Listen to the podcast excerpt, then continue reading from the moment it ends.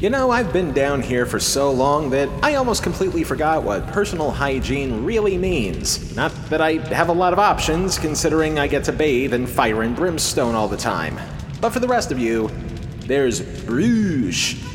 Bruges is an electric toothbrush that will change the way you think about brushing your teeth. With powerful sonic technology and ultra gentle bristles, the Bruges redefines what it means to have super clean teeth. It's like that feeling you have when you just left the dentist. A fresh, whole mouth clean every single day. Right now, our listeners get 15% off their total purchase with code POD15. Follow the link on our social media feeds and enter the code POD15 to get your exclusive discount and upgrade to your oral care routine.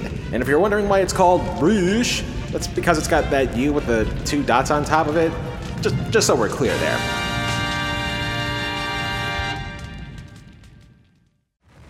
And now, hold on to your fireproof shoes. This is Telehell. Okay. One more TV movie to cover in our contract. Let's do this. No, the other one. Later than that. Come on, much later than that. This century, please. There we go.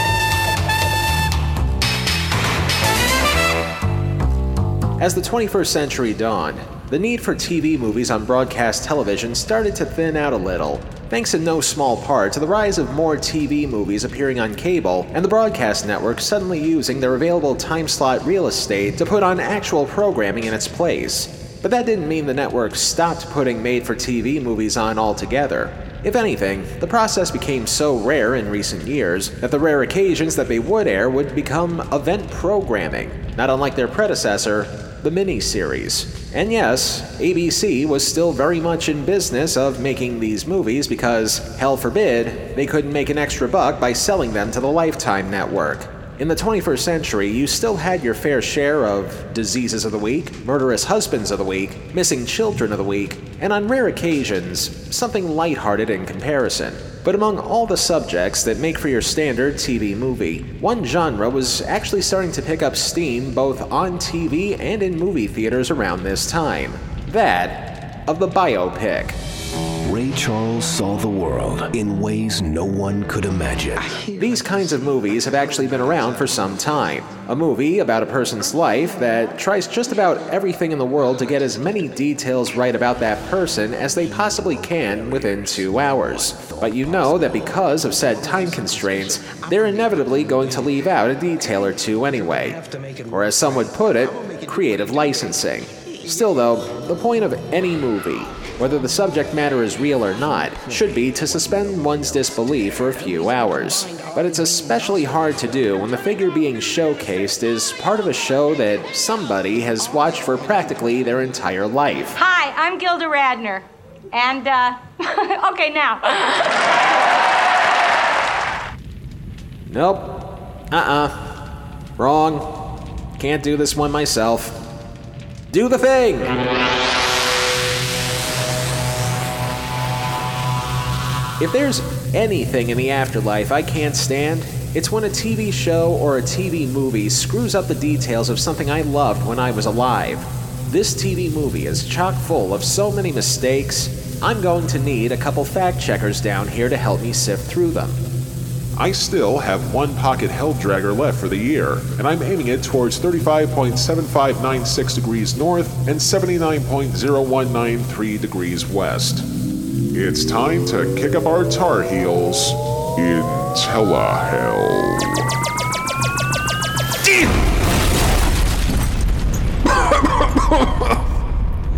Note to self wear padding the next time you use the damn tractor beam. I think I'm starting to run out of cartilage on my ribs.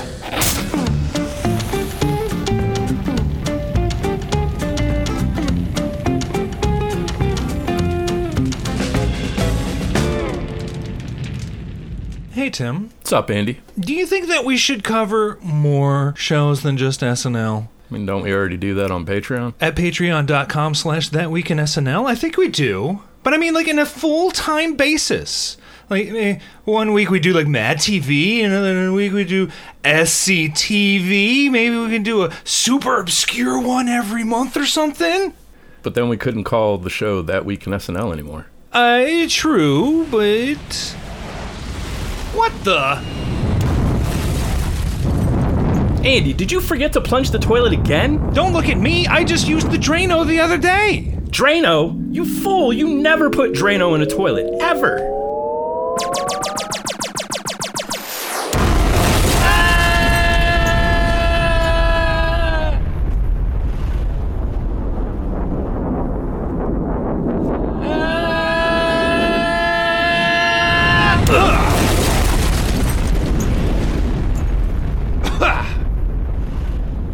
You okay, Tim?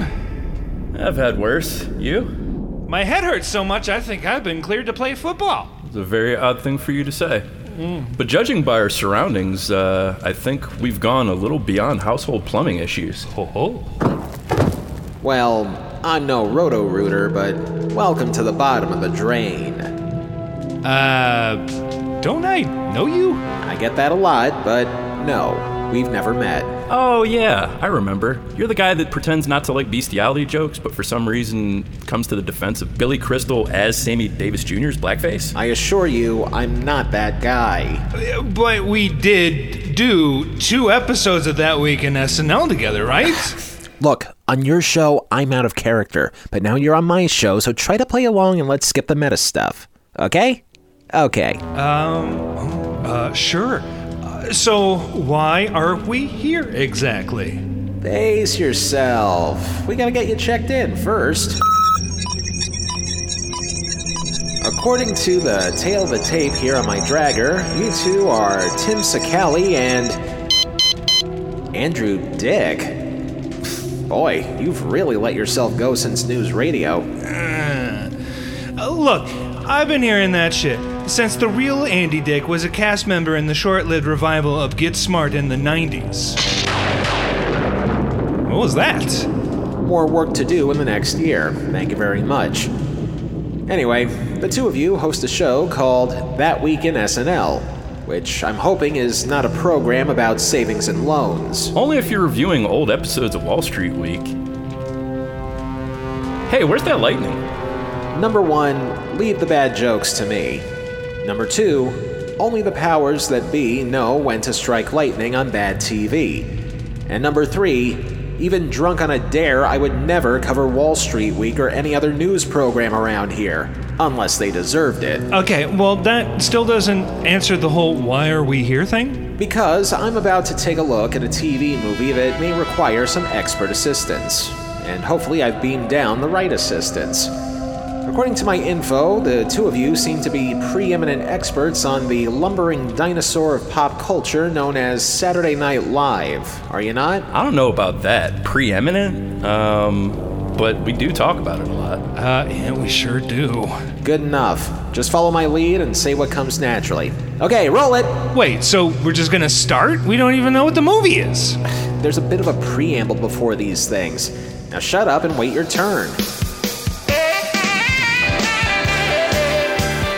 To simply mention just how important Saturday Night Live has been since its debut several centuries ago would be a colossal waste of time that countless tell all books, interviews, documentaries, board games, museum exhibits, and promotional boxes of colon blow would probably do a better job of doing than I ever could in less than a minute. But god damn it, I'm gonna try.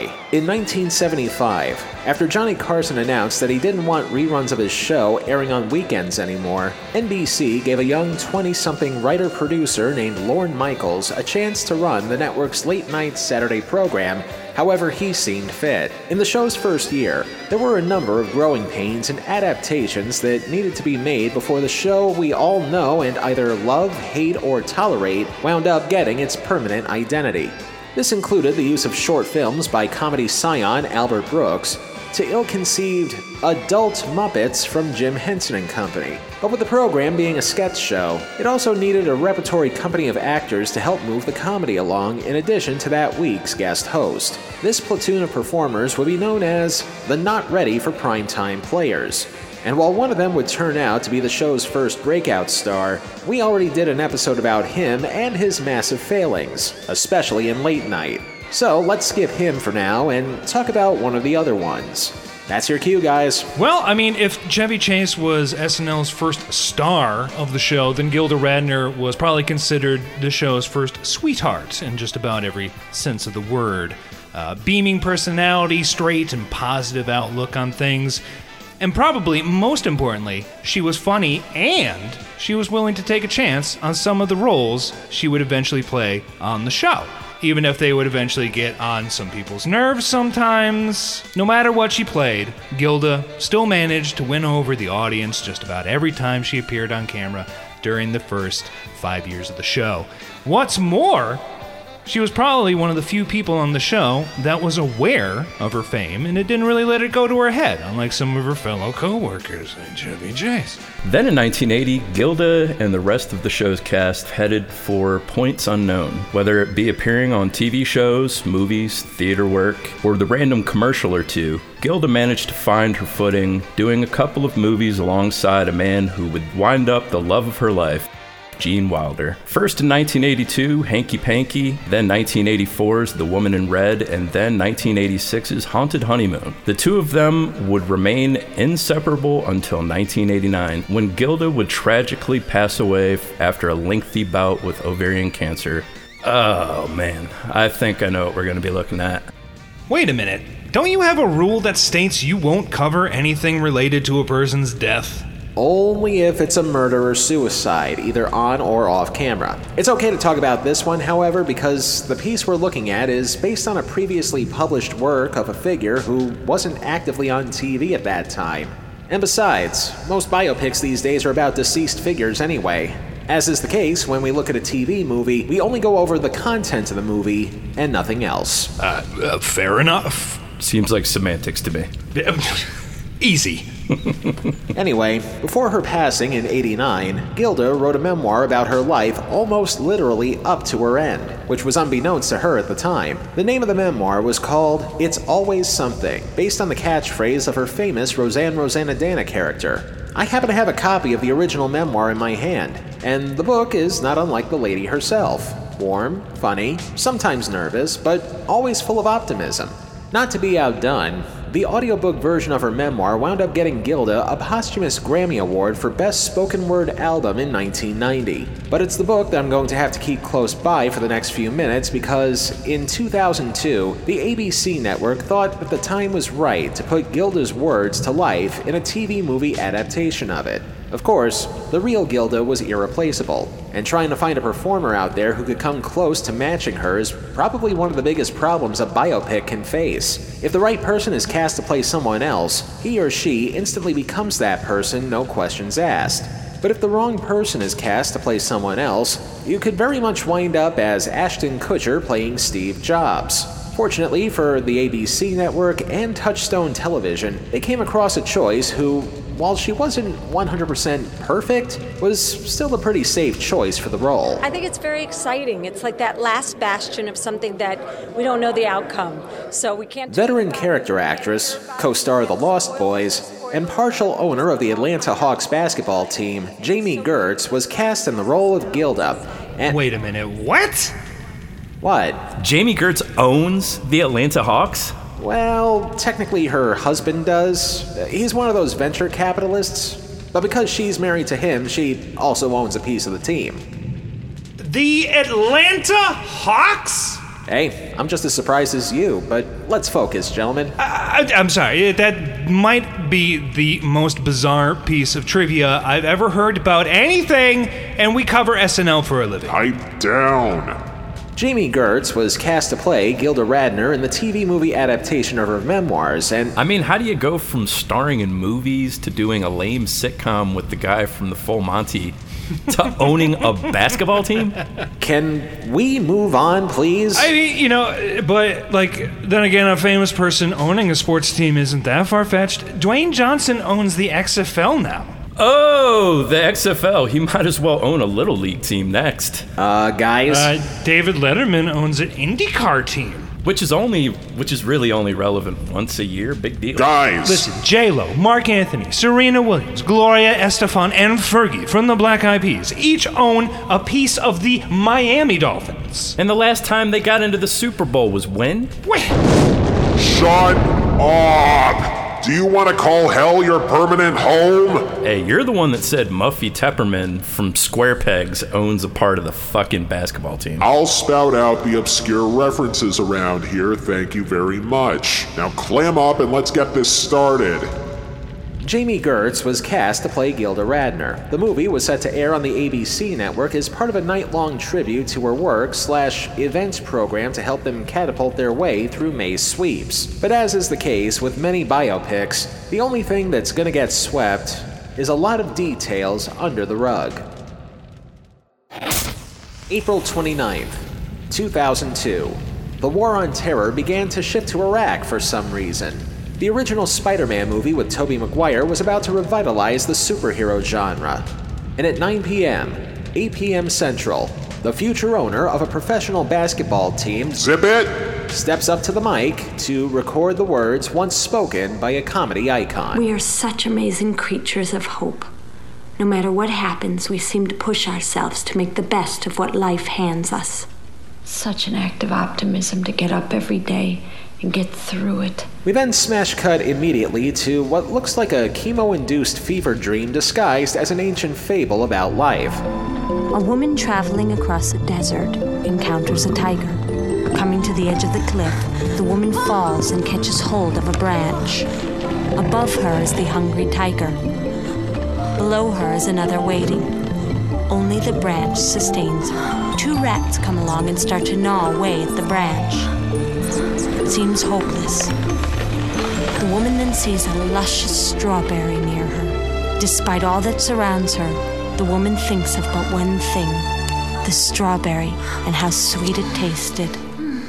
Do you think people will understand that? didn't I hear that joke on King of the Hill once? Can you believe this guy? He tells a joke at a funeral. Highly inappropriate. Yeah, but it was funny. It's not supposed to be a joke, it's a metaphor for life. Mm. The past chases you, the future is down the cliff, and the branch represents the present. Even Hank Hill realizes it with sports metaphors. It was the sweetest sip of Gatorade Roger ever tasted. Oh, I get it. Hell, somebody knows ancient philosophy. Have a cookie. To be fair, the fable was included in the book, so I gotta give them at least some points for authenticity. But it's still kind of an odd visual to start things off. Moving on, Gertz, who I'm just gonna refer to as Fake Gilda for the rest of the movie, starts her story with her childhood in Detroit. No, No, not Detroit! No! No, please! Hey, at least it was a habitable place to live back in the 1950s. Now it's just one of our branch offices. But I digress. I'm not eating grapes for dessert. Why would you eat grapes? All that fabric, it would clog up your whole system. grapes, Debbie, grapes. Oh, never mind. And right there was a representation of one of Gilda's most endearing SNL characters. That of Weekend Update commentator Emily Litella, whose minor hearing impairment turned out to be one of the show's first major running gags. What's all this fuss I keep hearing about violins on television? Violence on television, not violins. Violence. Oh, well, that's different. Yes. Never mind. But we're gonna get to more on her in a moment. In the meantime, fake Gilda continues reminiscing, including her relationship with her father, Colonel Sanders from Spaceballs. Herman, will you talk to your daughter? She is being rude about her food. Mm-mm-mm. It's always something. Hey, hey, hey. Don't suck on that thumb. What's the matter, Colonel Sanders? Chicken? We then cut to a local swimming pool, where after a round of fat shaming, Gilda's nanny slash inspiration for Emily Litella tries to motivate her. But if you say, hey, I'm fat, before he does, it's funny. Being funny always wins people over. I'm wearing my underwear. The big ones you said you saw me in. I'm wearing them on my head, right here at the pool in front of everybody. Yeah, that's right. I'm wearing my big, fat panties. But all was not well in Radnerland. For every moment of happiness, fake Gilda had to face with the pendulum swinging the other way. He had a brain tumor. But it was like the Emperor's new clothes. Nobody ever said. Cancer.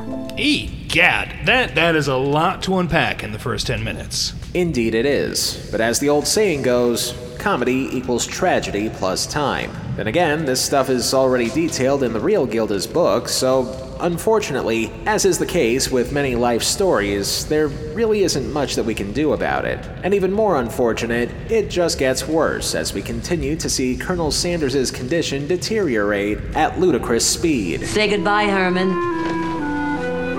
Where's she going? Camp, Herman. Camp. Like she does every year. Mom, we gotta go. We then cut to something that's slightly more upbeat in comparison children smoking. The fuck? Again, this was the late 1950s and early 60s. Back then, cigarettes were probably still considered the after dinner snack after a well done steak and a milkshake made with butterfat. What oh are you doing?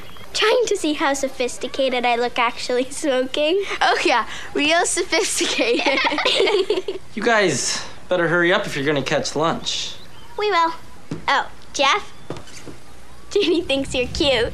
But all the cute, flirtatious banter between campers and their counselors mean nothing when the real world rears its ugly head. My father was dead before I left camp. It was a very hard thing for me to understand. I, I know I have to forgive myself for being ashamed of my father. So while you wonder the how and the why of a child being ashamed of a dead relative just because they died, the movie realizes that we can't spend forever in the subject's childhood. So we fast forward ourselves to the early 1970s. Okay, boys, the fight to save your soul starts here. We're at the part where fake Gilda is cutting her teeth at Toronto's Second City alongside a fake Bill Murray and an even faker John Belushi. Here you go. Oh, Thank you. Over here. Oh, Say, uh, you sure can turn the world on with your smile. yeah, I know. I get that a lot. Hey, uh, you feel like getting a drink? No. This neighborhood's kind of dicey. Maybe I should walk with you a while. Oh, no, I'm fine, thanks. Give me your purse. What are your thoughts, if any, on Gilda's pre fame days? And also, while we're at it, how do our wannabe ready for prime time players compare to the originals? As if I need to ask. Well, I mean, we I think we get a solid Bill Murray here. Uh, I'm I'm Bill Murray. Since I can't see uh, any of my family out there, why would you know me? The guy that's doing Bill Murray's the only one that really kind of does both, other than our, our Gilda. But uh, How about that Dan Aykroyd though? Oh my God, the Dan Oh Aykroyd though. Um, don't look or sound or act anything like him. Thankfully, he's not really a part of this feature. And our our Belushi, I uh, he never gets there. Never gets there. For I mean- me. kind of looks the part ish at times with camera angles. He gets the dickish part right, yeah, but without any of that charm I that you kind of need I to make that character work. As far as the depiction of their improv work, wretched. Hmm. To the movie's credit, even though this is being made with a TV movie's budget, what they lacked in lookalikes, they did make up for in soundalikes. Unfortunately, for every person who does a passable Bill Murray impression, there's a guy who just slaps on a wig, calls himself Eugene Levy, and puts in as much effort as Chevy Chase playing Gerald Ford. I'm sorry, man. I'm crap with names. Eugene. Eugene Levy. Right. So, uh, What are we looking at? But regardless of who's ruining whose legacy with questionable impressions, all of this is a preamble to what would wind up being fake Gilda's big break. Television sucks, man. You know what I do with my TV? What? I spit at it. Besides, it doesn't get any better than this. Except the Lampoon Oh. in New York with me. I'm not going Which to you New should York. do. I'm not going to I New York. think. I am not going to New York.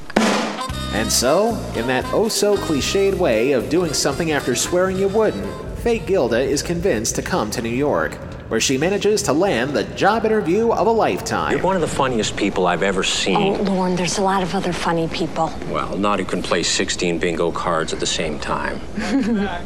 If you can do that, a live show is nothing. Oh, I'll think about it. So, what are you going to call this debacle, the Lorne Michaels show? It's called Saturday Night Live. Okay, freeze. I don't know where to start with that last minute. The fact that the guy playing Lorne Michaels looks like Edward Norton in a fright wig, or the fact that they were legally unable to call the show Saturday Night Live in 1975, as I'm sure you two already know. Oh yeah, that uh, there was there was Saturday Night Live with Howard Cosell premiering basically the same time as NBC's Saturday Night. Uh, that was where uh, that, that's why like Bill Murray isn't in the original cast. He was he was part of uh, Howard Cosell's show. That was an ABC thing, correct? Yes. Uh, also, I believe Brian Doyle Murray was there as well, and Christopher Guest. Um, basically, none of this show exists at this point, uh, which is a real shame. I'd love to know exactly what the hell this is. Uh, basically, a whole bunch of sports personalities trying to put on their own sketch comedy show. Like a Dick Ebersol? Uh, ooh, hey, that, it, so it can work. But folks, that's just the tip of the iceberg as far as the historical inaccuracies go. Act 2 sees more of them put on display. I worked 10 years straight. Godspell, Second City, Lampoon, and finally, Saturday Night Live. Again, it wasn't called that back in 75, but I'm not gonna harp on that. I am so excited, Debbie. It's kind of like Monty Python meets 60 Minutes with puppets. An otherwise accurate description of TV news outlets today. Which brings us to inaccuracy number two of the movie SNL's, uh, oh, excuse me, that should be NBCSN's first sketch, The Wolverines. For reference sake, here's how that sketch went on that first night in October of 1975. Repeat after me. I would like. I would like to feed your fingertips. To feed your fingertips. To the Wolverines. To the Wolverines. And here's what the movie did to it. Let us begin. Repeat after me. I would like I would like to feed your fingertips to feed your fingertips to the Wolverines. To the Wolverines. Next, And for the most part, they at least got that part right. But then, this happens.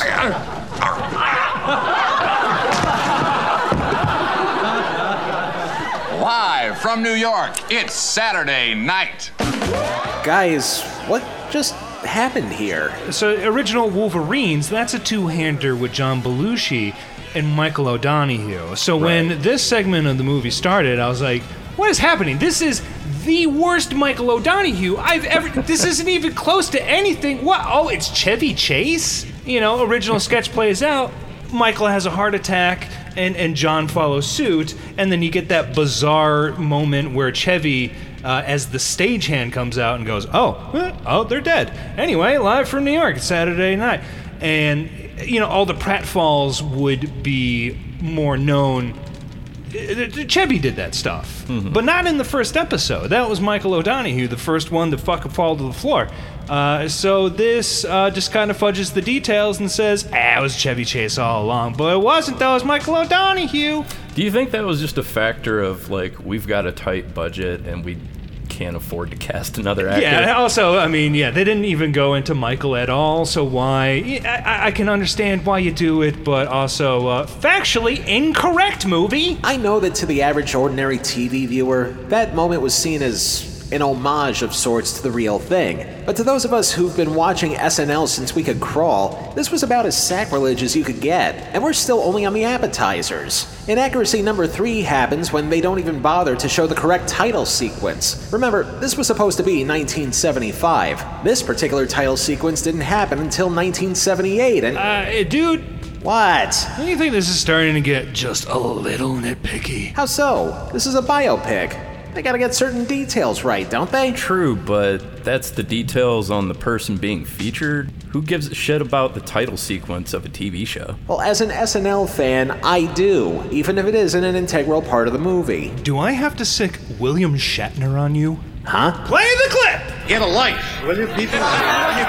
For crying out loud, it's it's just a TV show. Uh, fine, I see your point. If we took apart every single thing wrong, we'd be here all day. So, let's just move on to something else that plagued the real Gilda growing up anorexia. You must have an amazing metabolism. no, you eat like a longshoreman. How can you eat all that food? Simple. I throw it out. You throw up your dinner? Lunch, dinner, between meal snacks. And while we're wondering how anybody can turn eating disorders into a lovable characteristic, fake Gilda manages to find a way. And now, a new feature on Saturday night What Gilda Ate. Gilda? Thanks, Jane. Okay, this morning I had toast and two eggs scrambled in a no-stick Teflon pan.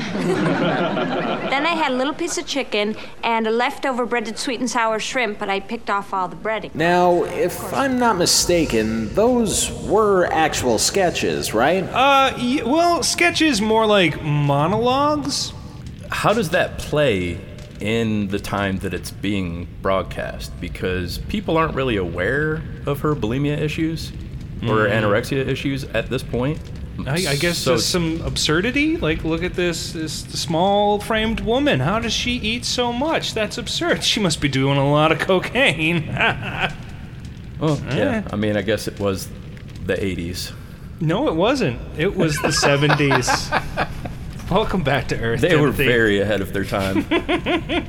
Which then neatly segues us to one of SNL's first major characters, the aforementioned Emily Litella. Ignoring the fact that they're using the 1978 Weekend Update set in 1975, I think we all know how this one goes. I'm here tonight to speak out against busting school children.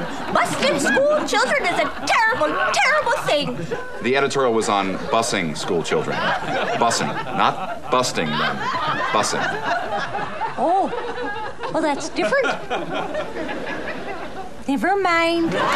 Okay, so Gertz wasn't exactly pitch perfect. Truth be told, she kind of sounded like 1980s cast member Mary Gross, but there it is. So, instead of picking on Gertz's performance, let's talk a little about the Emily Litella character. Oh man, do we have to? That depends. Do you want your soul to be deep fried, barbecued, or parboiled? Why are the things that seem to be done the most and therefore the most fondly remembered from the original cast be some of the most grating things to revisit? I, the only way I can explain it is, you know, this is still mostly pre VCR.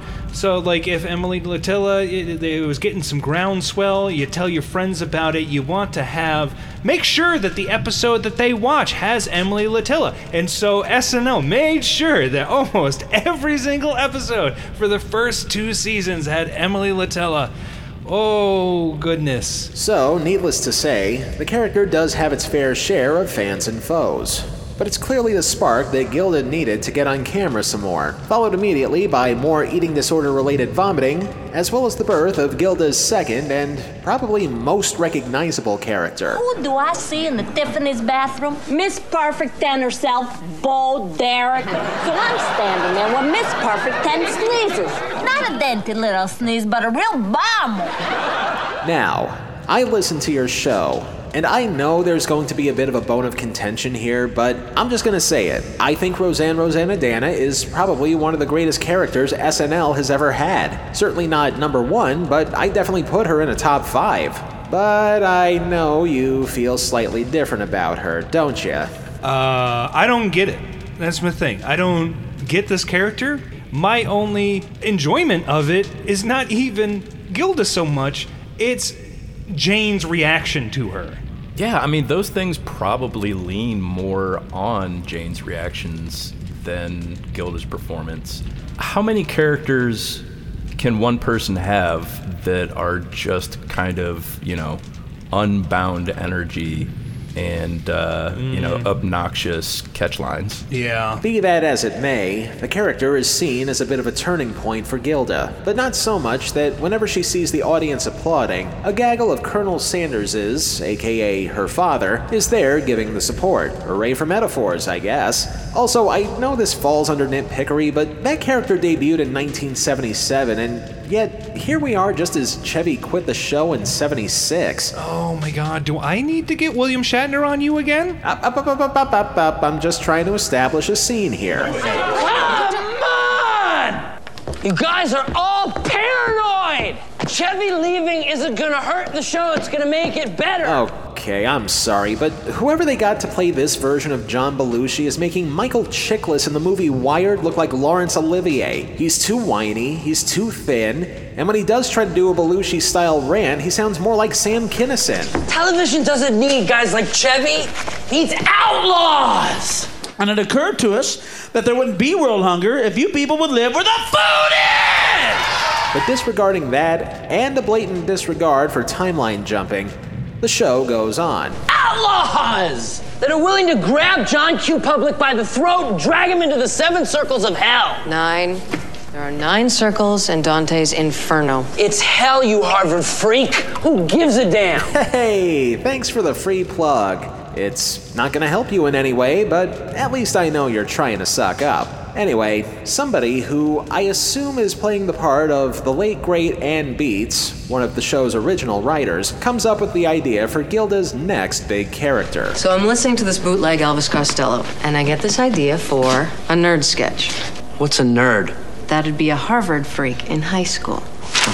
I'm not gonna play some nerd. And while we're wondering about the parallel universe where John Belushi would appear in nerd sketches, our dinner theater Bill Murray volunteers to take on the role, with fake Gilda coming into the meeting late. One and one make two, and then suddenly. Hey,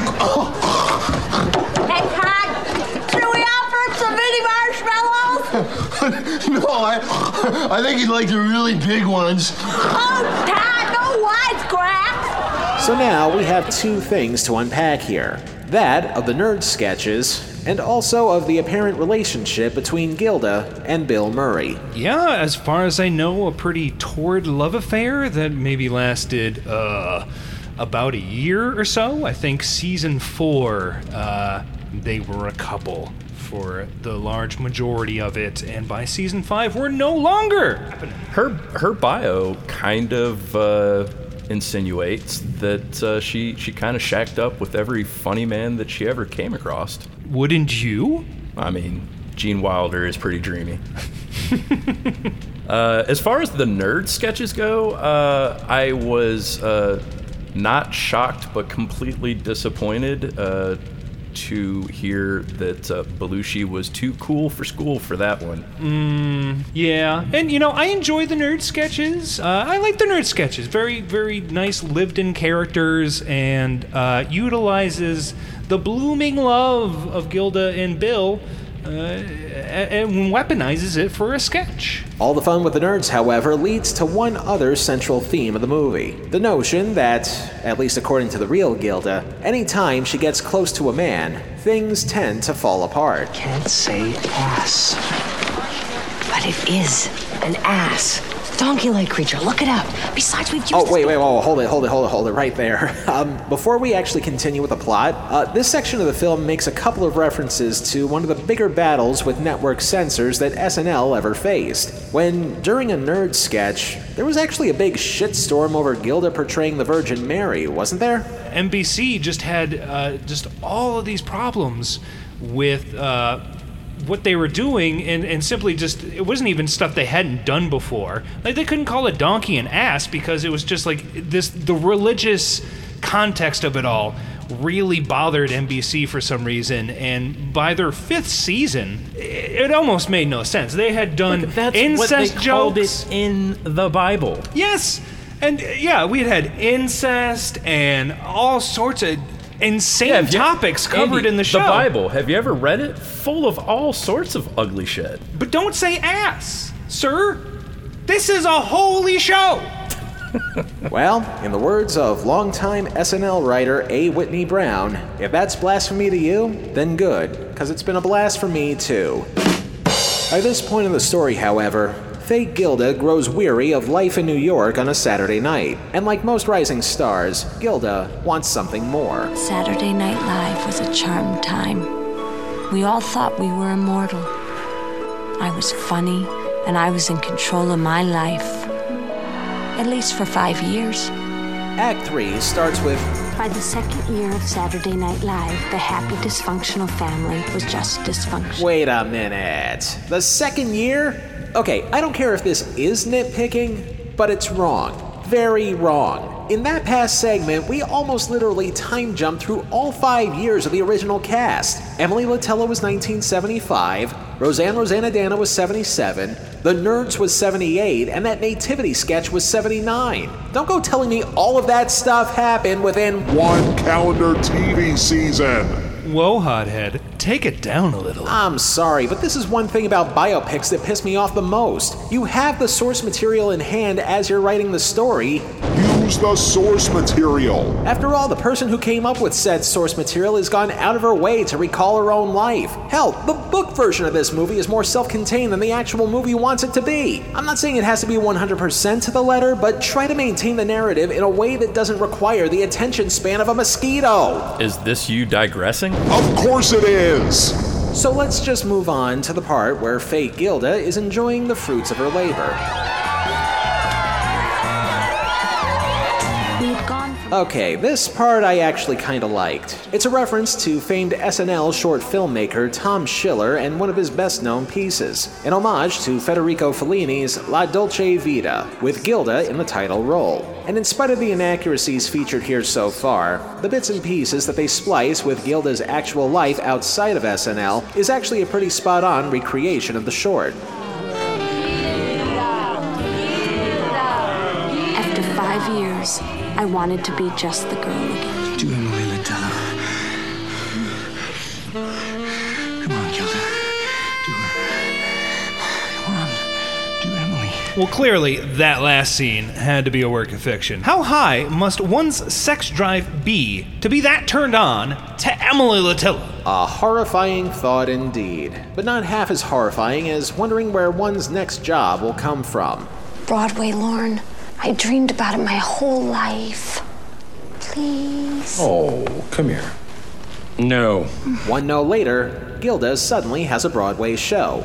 I'm sure it was a lot more complicated than that, but remember, this is only a 90 minute movie. And as the preparation is underway for the show's pre production, the latest in a series of men in fake Gilda's life catches her eye. Gilda. Who's the cute guy with the guitar? G.E. Smith? Is he single? A moment in her life so important that the real Gilda mentions Mr. George Eliot Smith a grand total of one paragraph in her book. I'm not joking. It's page 153 in the 20th anniversary edition if you doubt the claim. Meanwhile, this movie devotes a reasonable sized chunk of airtime to the relationship. And not to spoil anything that happens later in the book or the film, but they did divorce mutually by 1981. I don't want to speak ill of the deceased, but G.E. Smith wore a black armband for her on the episode of SNL that aired the day she died. And all you could give him was just one paragraph? Interpret that how you will. Uh, I don't know. Neither of them really seem to talk about it that much. So it's just kind of one of those uh, known unknowns in a weird way. I mean, turns out she didn't have uh, those dad vibes that she was so desperately looking for. Mm. That detail, with the glare of a neon light aside, fake Gilda gets married to G.E., much to her friend's surprise. I got married. What? Oh, here he is. G.E. Smith, my hubby. How you doing? Gil, when did you get married? Today. We went to the courthouse and just did it. This is our unofficial reception. In spite of her friends' reservations about fake Gilda's impulsive decision making, her Broadway debut is one of the high points of her personal and professional life. But in my favorite words of Victor Lewis Smith, The critics were less kind. Oh, here's a good one. Gilda Radner has no talent. Zip, zilch, zero. If I recall correctly, this was only supposed to have been a limited run on Broadway. Seven weeks in the summer of 79, according to the book, plus a feature film adaptation directed by Mike Nichols. It couldn't have been that bad, could it? Uh, yeah, I mean, mostly what I know about it is that's where she met GE, and uh, I believe that Paul Shaffer was brought over to work on that, and that caused the uh, the ire of John Belushi, who uh, was desperately trying to get him to work on Blues Brothers. And so, or that that that or the album, I can't remember. I don't know. I just started watching SNL yesterday. It seems very interesting, though. Your preeminence is very impressive. The animals, the animals. Let's talk dirty to the animals. Fuck you, Mr. Bunny. Eat shit, Mr. Bear. If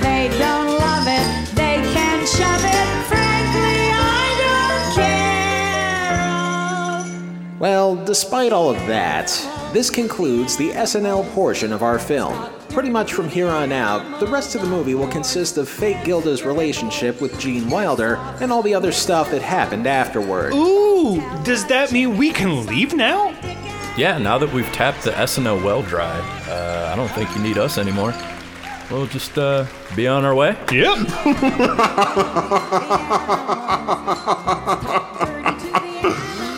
Bitch, please.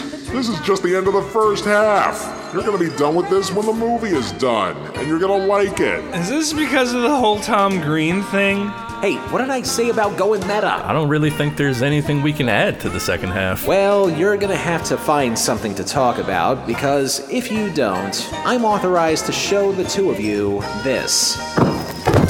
Paul Reiser's 1995 episode of SNL, what many consider to be one of the worst episodes of all time. And I'm gonna show it to you on an infinite loop for all of eternity. Ah, Jesus. I am not sitting through Paul Reiser again. How long do we have to think it over? I'll give you about two minutes, which is roughly until. After the break. New shimmer is a floor wax. No, new shimmer is a dessert topping. It's a floor wax. It's a dessert topping. It's a floor wax, I'm telling It's you. It's a dessert topping, you cow! Hey, hey, hey, hey, hey, calm down, you two. New shimmer's a floor wax and a dessert topping.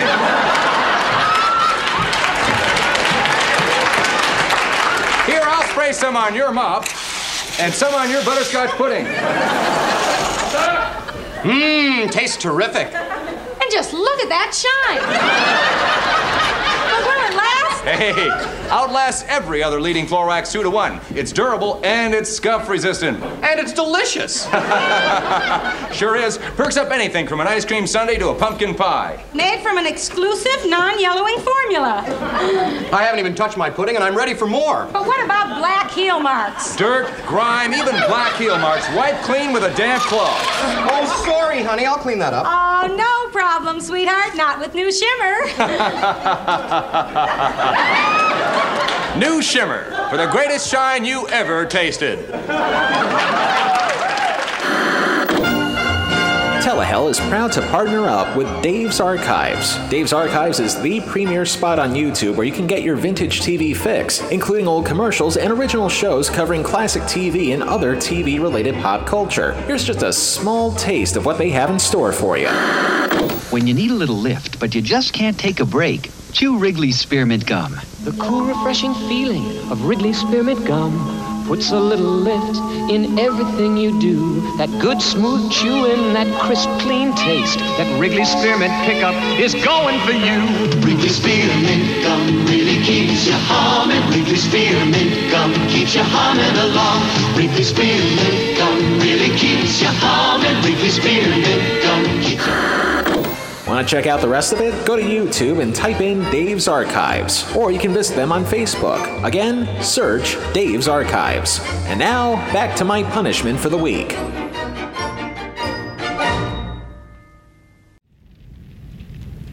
Okay, time's up. What do you two want to do? I am not sitting through the Paul Reiser again.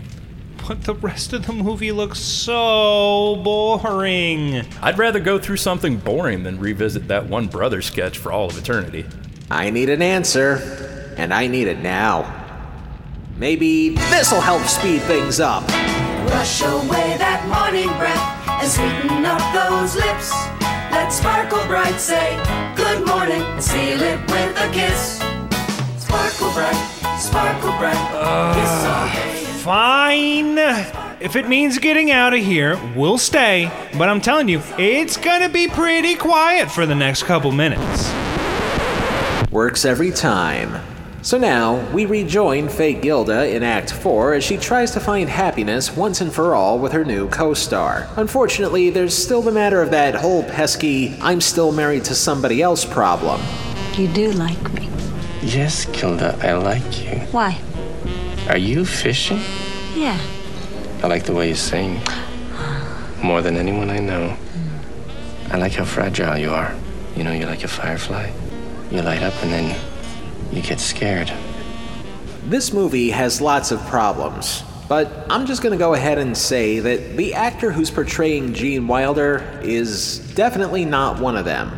Sure, he doesn't look exactly like him, but he's got his vocal cadences down to a science. One of those, if I close my eyes, it's like he's in the room kind of performances. Unfortunately, when I open my eyes, the guy kind of looks like Neil Breen with lighter hair. Do we have to explain who Neil Breen is? That's what Google's for, you putz. Now focus. Fake Gilda tries to continue her extramarital courtship. I'll get you a cab. Promise me something that if you ever change your mind, you'll call me. Or call my manager. Hi, this is Gene Wilder. Could you tell Gilda I'd like to have that affair now? no, no, just tell him, tell him the ducks have landed. So while we're waiting for not Gene to make up his mind, Fake Gilda goes on an eating binge with somebody who I'm guessing is supposed to be Laraine Newman's doppelganger. Gilda, you do know why you're in love with Gene. Other than representing my father who died when I was in puberty, I'm neurotic, not stupid. Maybe you should divorce GE. Maybe I should get a dog. I gotta go, you know. Oh, honey, you're not still doing that. Ah, look at us. Two modern gals working through their modern problems.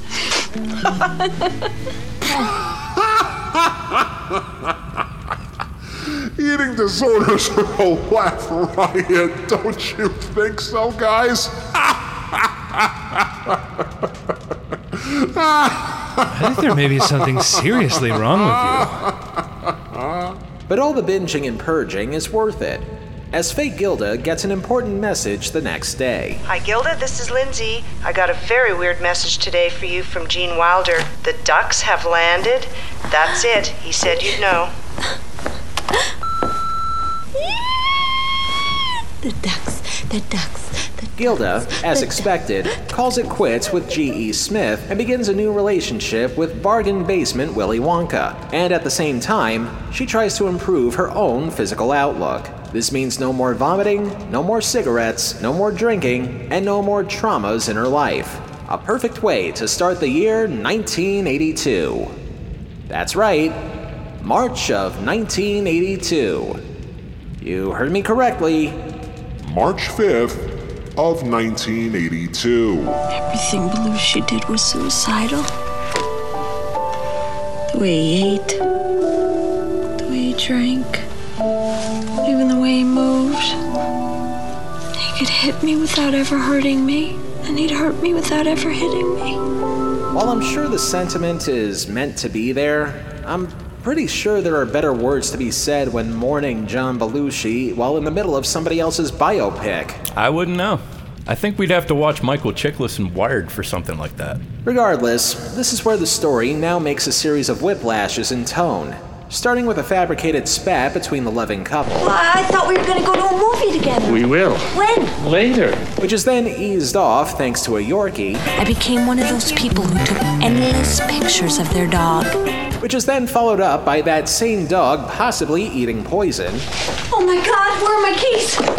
What are you doing? The town car's gonna be here any minute. I've got to get her to the vet! which is then followed up by fake Gilda and counterfeit Dr. Frankenstein getting married in France. I love France. I love you more than you know. Gene and I were married in France by the town's mayor. It was just like in a fairy tale. And just when you think the two of them get to live happily ever after, a reminder that this is somebody's life story and that there's still 35 minutes to go. God damn it! I say the exact same thing to myself every day when I wake up here. Life's tough, wear a helmet. Act 5 opens with not Gene getting ready to play tennis, but fake Gilda is mysteriously weary. Gilda, honey, You ready to go? go. I've already played. Something's wrong. No, you took a nap, that's all. No, I have to see a doctor. Something's wrong. And let's pause again right here. I know we're in hell, and I know it's our job to make fun of less than mediocre TV. But I'm not gonna lie when I say that these next few minutes may be a bit of a minefield to walk through when it comes to the lines of good taste. However, since according to her own written words, the real Gilda Radner spent most of this period of her life laughing her way through her own ailments, maybe it's okay if we do so in a dignified way. Don't you agree, gentlemen? Hey, it's your show. I'm, I'm sure you'll know what to do. Yeah, I mean, we're pretty thick skinned when it comes to sensitive subjects. Okay then, let's proceed. After sleeping through the day for no reason, fake Gilda tries to find out what the reasons are from a series of doctors. It's Epstein Barr. It's not life threatening. It'll probably go away on its own. Sweet Lucifer, she's got a disease named after Jeffrey Epstein and Roseanne Barr? Wow. Whoa. Jesus. Wow, that's so edgy. Oh, come on, he practically gets the boss's coffee each morning. This is the legal counsel for the underworld. Just wanted to break in here to remind the listeners that Epstein Barr is just another term for mononucleosis that was discovered many, many years ago. The fact that it happens to share the same names as two very famous piles of filth is purely a coincidence and nothing more. We now return to the episode already in progress. Ultimately, fake Gilda finds out what's really wrong with her. It's ovarian. Oh, cancer. We're going to perform surgery immediately, then chemotherapy. Now I've already spoken. Which brings us to what I would like to call the montage of pain, where fake Gilda is seen getting her treatment with images of previous bad habits spliced in. All the while, one of her lesser known SNL characters, Rhonda Weiss, sings a song about one of those possible but long since debunked cancer causers. And I can look everywhere from Arkansas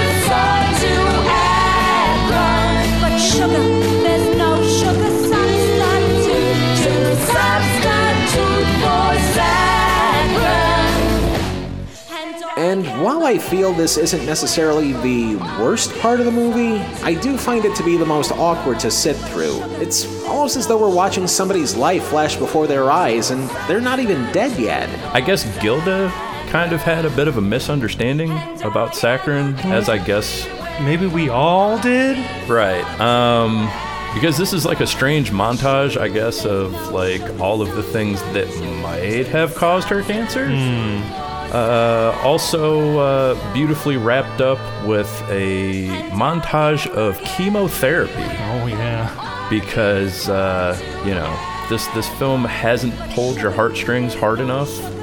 So let's just uh, show syringes going into her. Yeah. I like having fun. I'm having fun. This is great. Of course, when one is going through a traumatic illness, that's torture enough. But when one is a famous person going through the exact same thing, it's only a matter of time until one of hell's main sources of income, the tabloid newspapers, tries to take a piece of you, just as fake Gilda discovers while going through her treatments. It's a kind of moment that leaves one feeling introspective. I read this book once,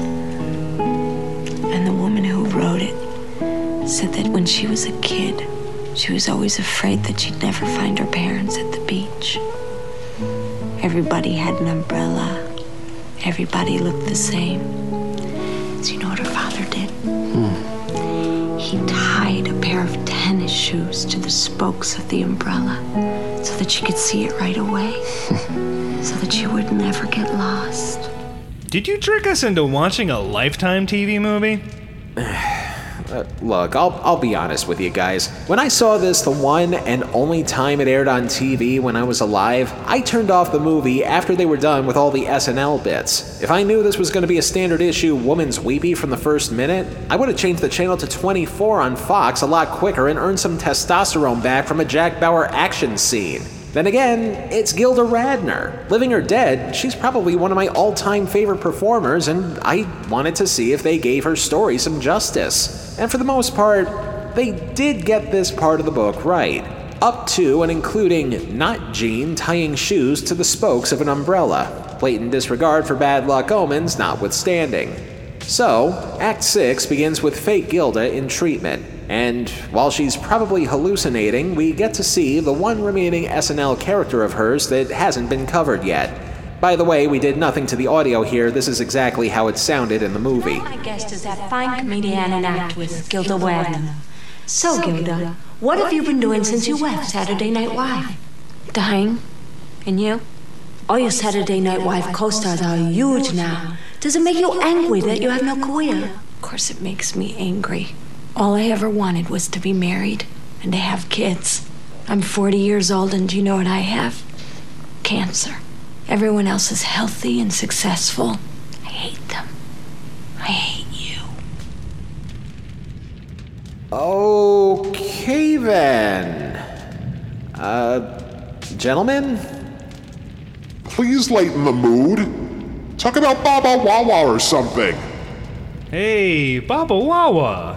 Now that's fun, right? Is it? Yeah, I think it is. You know, I always like to mangle words uh, as a source of comedy, so yeah, Baba Wawa's a lot of fun, and I mostly uh, like to get my laughs uh, bedside after somebody just got chemo and laugh uproariously to Baba Wawa. That's what you do. That's the best place to enjoy it. Thankfully, fake Gilda is about to get a dose of hope from a new friend in her life, Joanna Bull, who, and this is no joke, would later on be instrumental in helping to establish Gilda's Club, a nationwide support group for fellow cancer patients. But before those can be established, Bull has to let Gilda know what a support group is first. Without control, anything and everything is possible.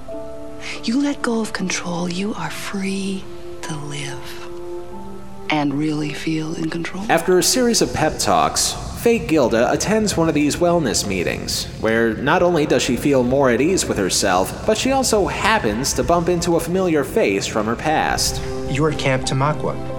I was a counselor. Jeff? Cute Jeff! Hey! It's that guy from the beginning of the movie! You know, this guy? You guys better hurry up if you're gonna catch lunch. Remember him? No, of course not. But I'm sure he's there anyway as some sort of passage of time metaphor or additional dramatic licensing or some shit like that. But supposedly, seeing her old camp counselor and attending the meeting gives fake Gilda just enough strength to get her through her initial round of treatments, as well as some other fringe benefits? I'm telling you, Gene, cancer needs me. It's got a bad reputation. It needs me to come in there and lighten it up. Oh, my love. Do you feel like fooling around? I've already seen The Fault in Our Stars more than enough times to give that moment a pass, so let's move on to our next montage. One that's more of encouragement, where Fake Gilda uses the power of humor to get through everything. Do you hear me? Life! Give my creation And with her treatment complete, everything seems to be wrapping up nicely. Except for the fact that there's still 13 minutes to go, and this being a biopic, we already know what the overall outcome is gonna be. Then why are we still here?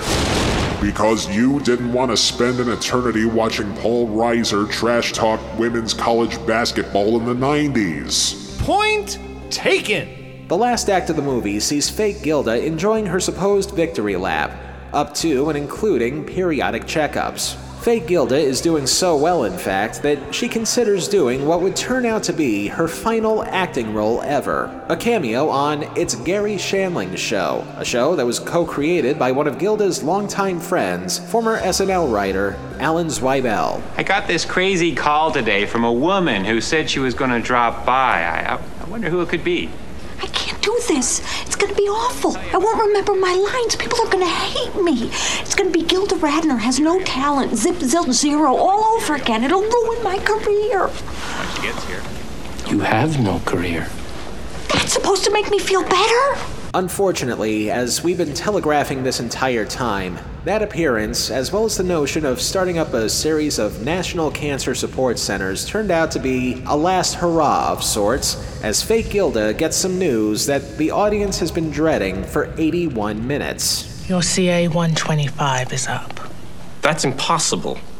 It was normal three weeks ago. We're not sure about that.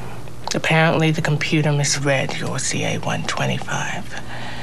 It wasn't normal. And just when all seemed hopeless, fake Gilda has one more dream about her late father, Colonel Sanders, possibly in a last ditch effort to let her know that things will be okay no matter what the outcome. Which then leads to one final act of defiance in the face of certain death.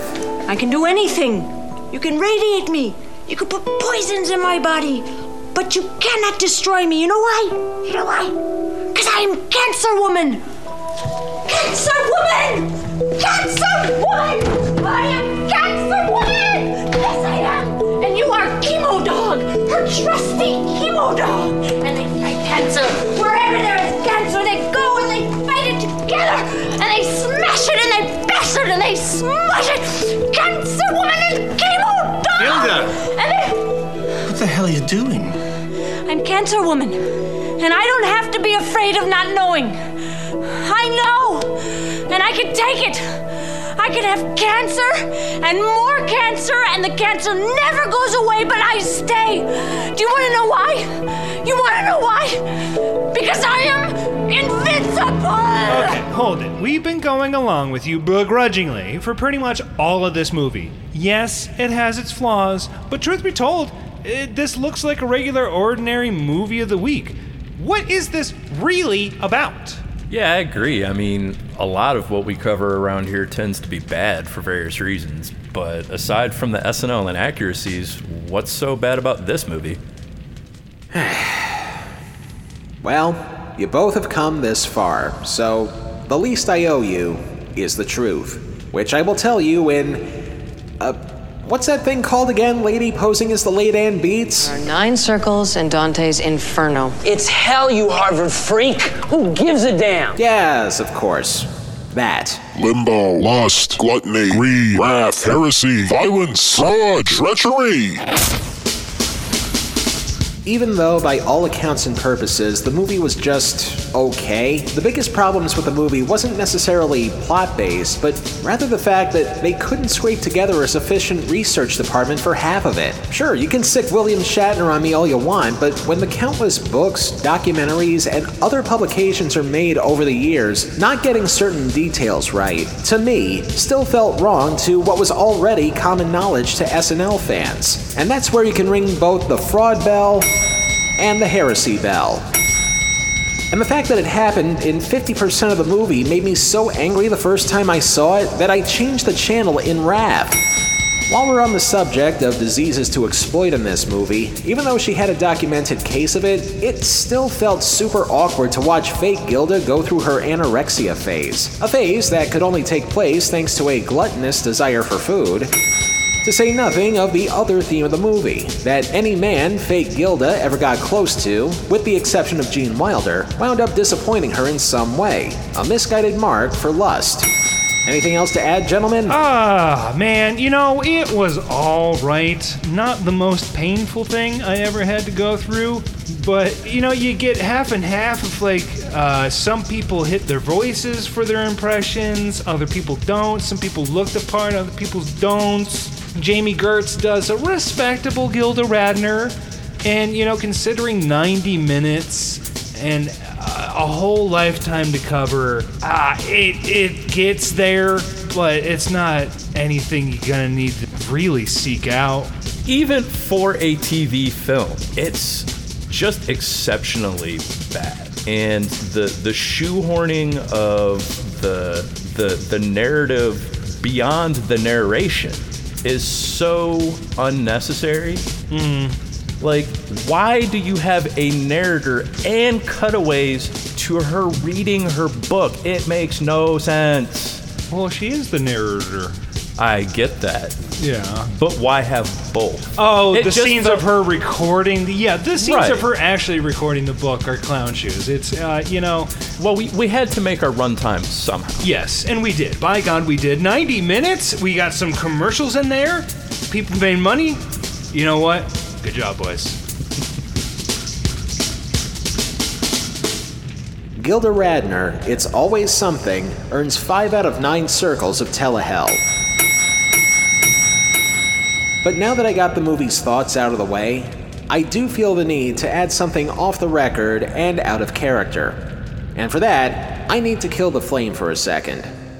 Like I said earlier, the first time I saw this movie was when it aired the one and only time that it did back in 2002. I was just a high school senior at the time, but I was a rabid SNL fan back then, and well, I guess I still am even in my death. So, when I say that I only watched it up until the SNL segments wrapped up, I mean that. I didn't even give the other half of the movie a second thought. But now that I've seen the entire thing, I feel that it may be necessary to mention that while I personally have never been through cancer at any point in my lifetime or even here in the underworld, there has been a lot of cancer history in my family over the years. Aunts, uncles, grandparents, various other relatives on both sides of my family, they've had it and most of them have thankfully beaten it. But what they went through pales sharply in comparison to anything a TV movie or a TV episode about cancer could ever do. They sugarcoat it. Obviously, they have to sugarcoat it because what people really go through whenever they find out they have it is probably one of the most harrowing experiences that they will ever face. And I'm only speaking as an outsider looking in. But these kinds of shows and movies piss me off in a way that's tangentially hard to describe. Yes, they do show the negative side 99% of the time with a dash of something quirky to show that maybe things won't be that bad. And while that is positive thinking, it's not reality. The reality is a lot of pain and, if you're lucky, a slow recovery process.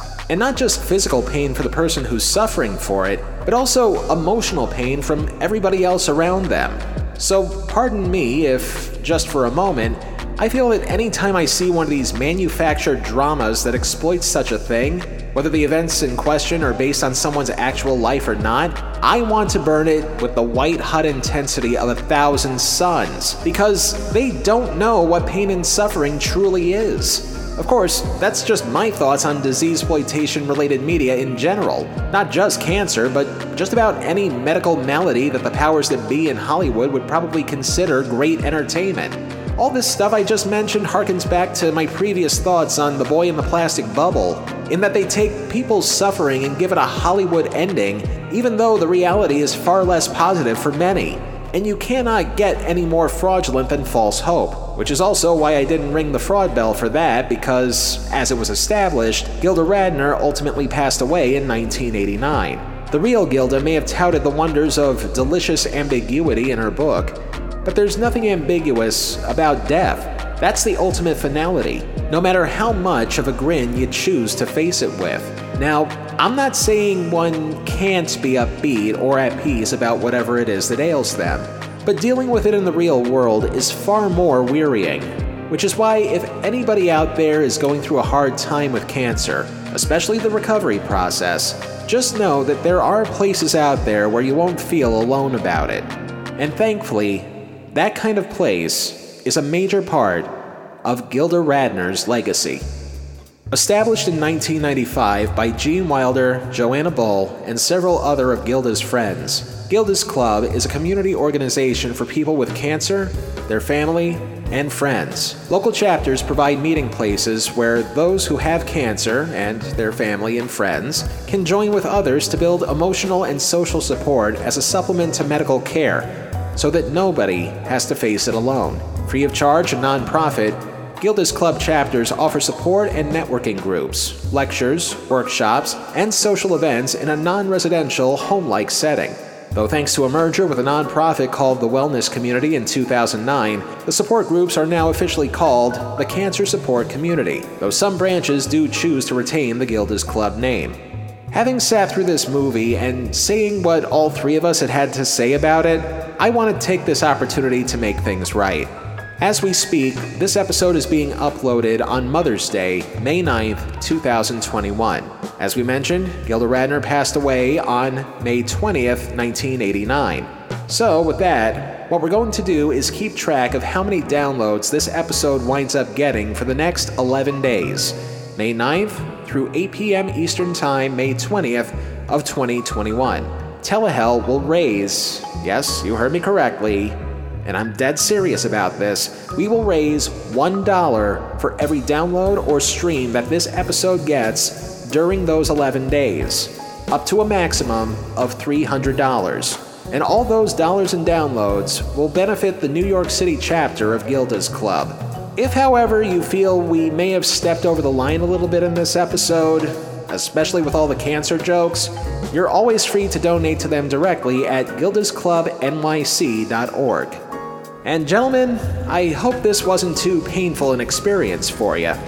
Well, you know, in the end, I enjoy Gilda Radner. I don't always enjoy her characters, but she has a spirit that comes through, a likability. Like, of all the original cast of SNL, she's the one that is the most immediately likable. And the show grabbed onto that pretty quickly. Yeah, likewise, uh, I find myself uh, a bit at odds with the general SNL going audience. Uh, I know Gilda is uh, uh, uh, damn near saintly in a lot of people's eyes, and, and you can see why. so many people attach themselves to her story. Um, it's it's relatable. It's tragic. Um, she's also a very affable character. I'm far from a sycophant of Gilda, but I think the more I learn about her, the more I appreciate her. Uh, kind of like Belushi, but uh, troubled relations on both ends. On that note, you're free to go. And after what we just sat through, I really don't think we need to end on a funny gag or anything, so if you just step through the exit over there, you'll return to the real world no problem. Are you sure? I, I think that kind of felt like a downer ending. No, no, I, I insist. I mean, we just announced a fundraiser. Let's not kill the moment. No, really, we don't mind ending on something silly or stupid. Well, hell isn't really known for anything silly or stupid, just torture. Well, then use the torture to be silly. We don't mind. Well, okay. You asked for it. One torture coming up. Oh, God. Oh, no. No, not that! Hey, you wanted torture? You got it. Now run away from this song in fear. Now! Kiss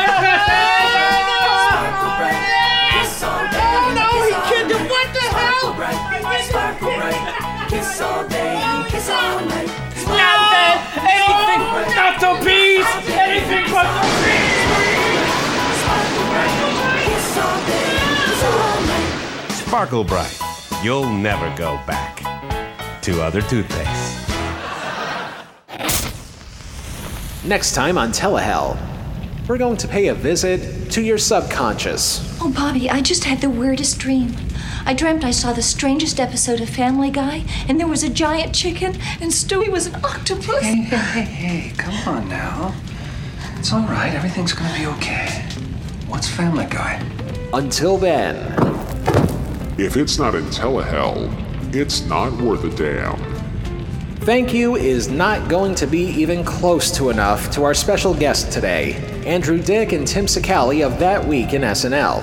Listen to them wherever you hear fine podcasts all over the place. The part of Hell's lawyer was played by Rob Maurer. And now, here are the rest of the credits. Telehell was written, produced, edited, and narrated by me, Justin Hart. All clips used in this program are protected under the Fair Use Doctrine of the U.S. Copyright Act of 1976, and all clips used come courtesy of their respective companies and owners. Some of the music used in this program comes courtesy of YouTube and their audio library service.